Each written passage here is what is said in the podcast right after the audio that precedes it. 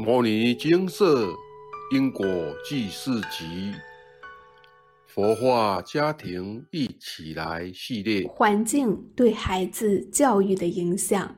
以下为一位师姐分享：我家已经不知道做工几代了，历代都不太重视教育，我爸也没有特别重视。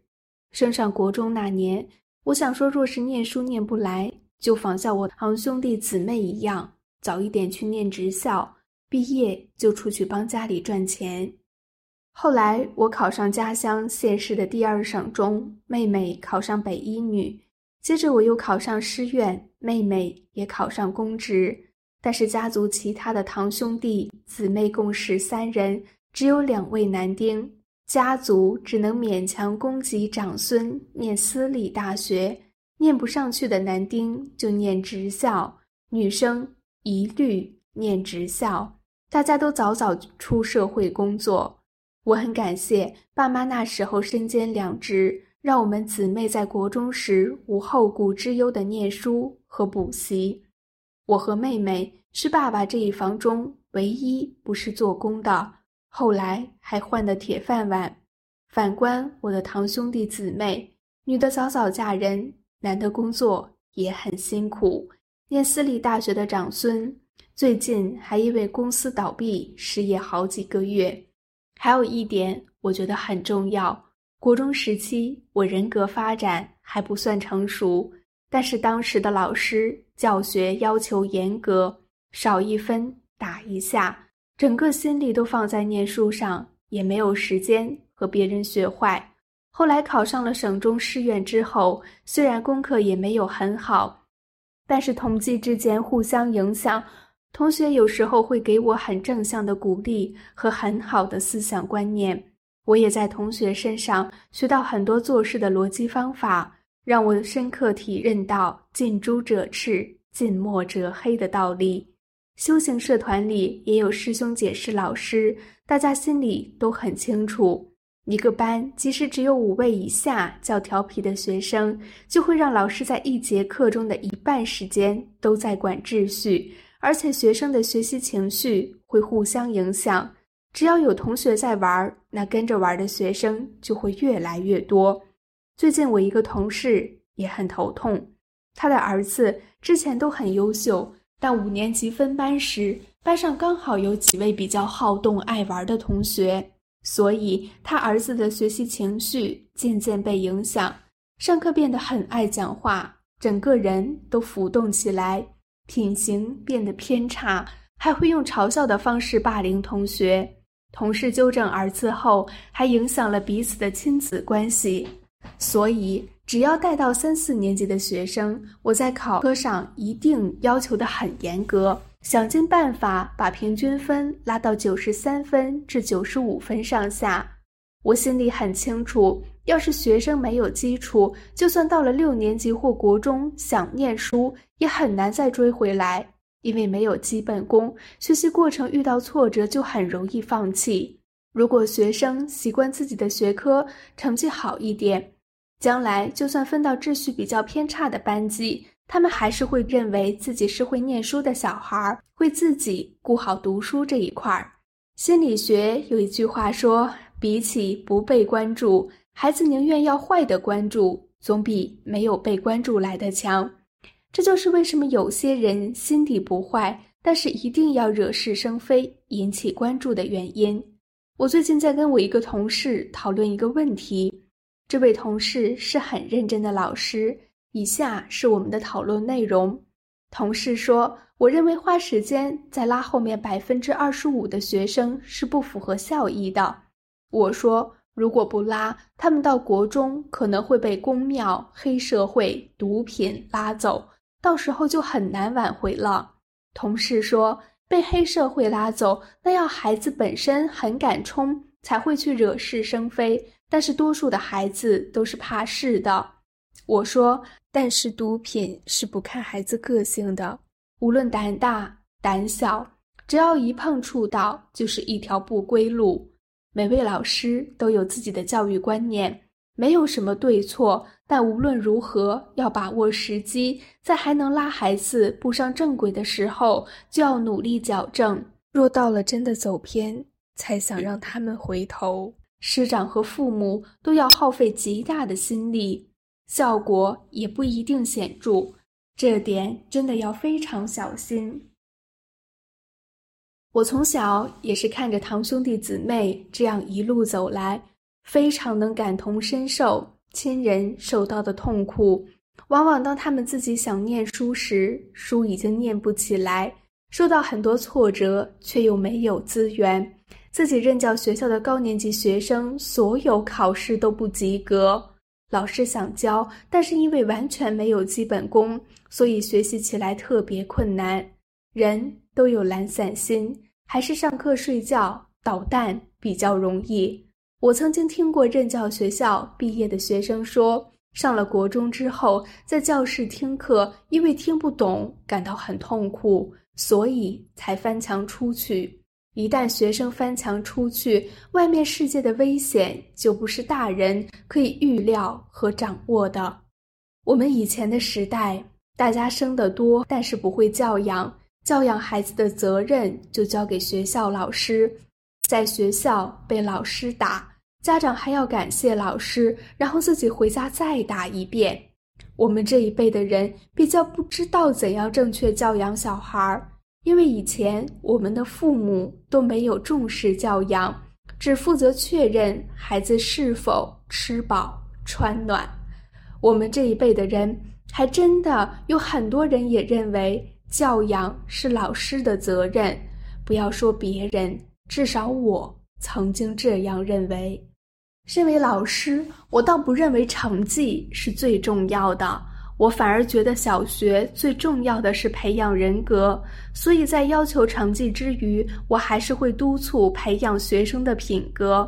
曾听过一位心理师说，自我效能高的孩子，他遭遇失败时。会觉得是他的方法错了，而不是自己很差。他会换其他方法，毕竟他以前有成功的经验。但是自我效能低的孩子，若遭遇失败，往往觉得是自己很笨的关系。久而久之，他就会落到一个陷阱循环里头。他常常假设自己会失败，后来面临失败了，就证明自己。真的很差。我提高孩子的自我效能方法是透过制造机会，让他们变成自我效能高的孩子。我把他们的成绩平均抓得很紧，让他们明白成绩好是自己能做到的事。若是到了五六年级真的念不起来，就要反过来找这个孩子的优点，肯定他的优点，利用优势能力来提升他的弱势能力。总之，不能让这个孩子觉得自己一无是处，这样孩子真的很容易自我放弃，行为走偏。大家一起加油，为自己的孩子、别人的孩子多付出一些心力，相信好的影响力会越来越大。以上为有缘人分享。一个人的品格是从小开始养成。尚未定性的孩童时期，性格最容易塑造，因此正确人生观念和品格的教育培养越早开始越有效果。环境对一个人的影响真的很大，古代圣贤故事就有记载，例如《孟母三迁》，就是阐述生活环境对一个孩童人格培养与习惯教育养成的重要性。现代社会科技发达，孩子在成长的过程中会有很多诱惑，尤其手机、平板、计算机等三 C 产品普及，只要一连上网，什么信息都可以搜寻到。孩子们暴露在色情、暴力、错误信息等等各种误导之下，真是令人防不胜防。上述分享文提到，后来考上了省中师院之后，虽然功课也没有很好。但是同济之间互相影响，同学有时候会给我很正向的鼓励和很好的思想观念，我也在同学身上学到很多做事的逻辑方法，让我深刻体认到近朱者赤，近墨者黑的道理。修行社团里也有师兄姐是老师，大家心里都很清楚，一个班即使只有五位以下较调皮的学生，就会让老师在一节课中的一半时间都在管秩序，而且学生的学习情绪会互相影响。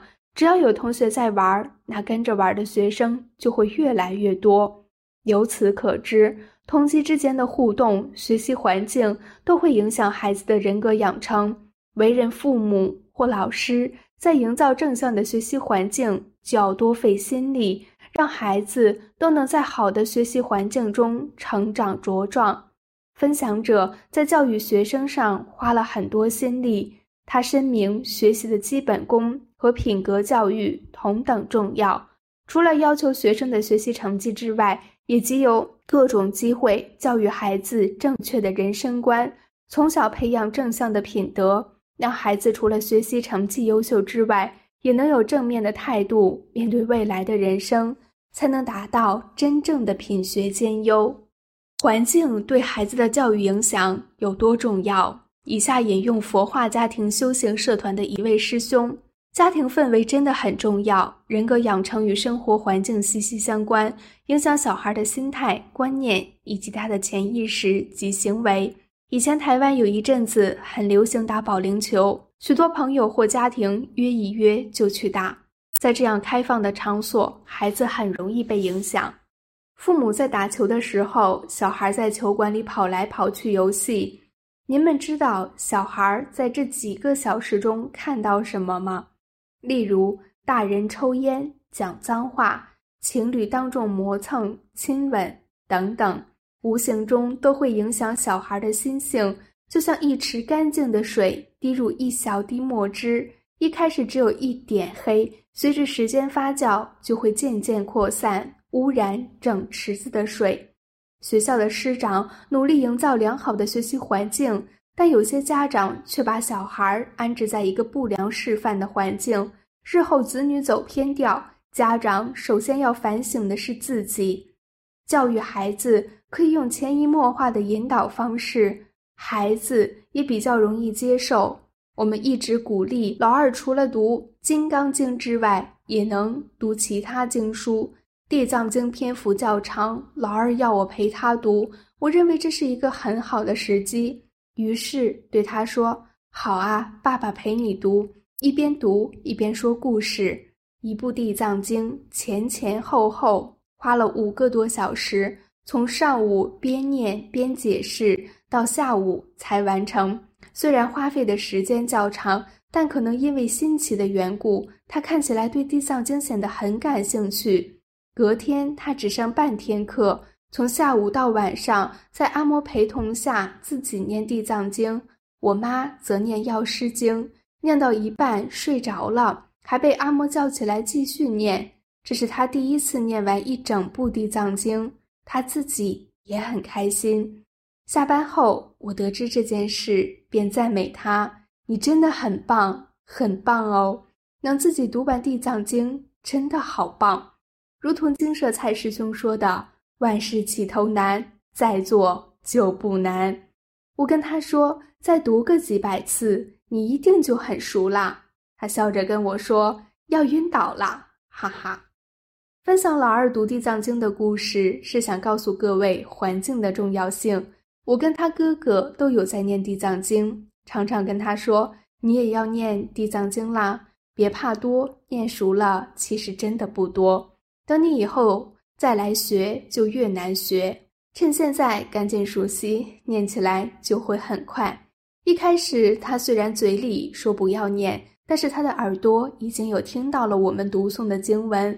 零时也记下来了，即使听不清楚经文的内容或意思，至少也听见许多菩萨名号、很多的鬼王、很多的天。读诵地藏经的二十八种利益、七种利益等等，小孩的听力好，一入耳根，永为道种。所以，种下引导他读经的因，何时成熟，就看机缘了。但前提是一定要先有读经的前因，孩子才会有后来诵经的果。引用完毕。小孩是父母一辈子的功课，在教育孩子的过程中，也能有所启发。陪伴教育孩子长大，就像重温孩童时光一样。为人父母，自己也重新再学习、再成长一次。最好的教育就是和孩子一同学习成长。经由正确的教育，孩子养成好的人格品德，父母也能从孩子的成长中得到正向的收获。学佛修行也是如此，要一直保持虚心学习的心态。把自己当成一个正在学习各种新知识的孩子，面对任何人生考验与挫折，都能放低姿态去接受和求教，这样才能为自己带来真正的成长。面对浩瀚无垠的大宇宙，我们都是渺小的微尘众，任何成就与收获都只是学习过程中的附加价值，没有什么好自负或骄傲的。要永远保持一颗谦逊学习的心，才能为这难得的人生带来最大的收获。孩子是为人父母师长的最佳教材，在教育他们的同时，也是我们成长的机会。孩子的成长只有一次，孩子的教育不能等，如同诵经修行，越早开始，就越容易修得身心清安自在。从现在开始行动吧！南无阿弥陀佛。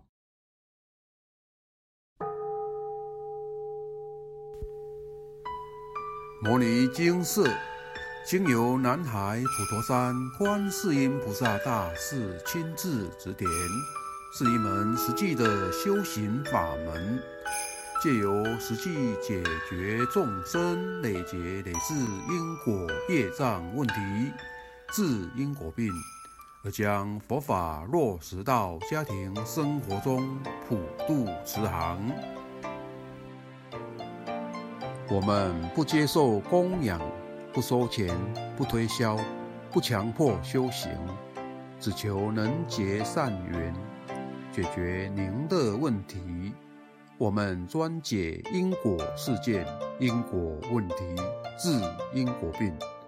无论感情、婚姻、家庭、事业、家族、身体、户籍、学业等问题，均能请示。有医生看到没医生，有神问到没神者，不妨一试。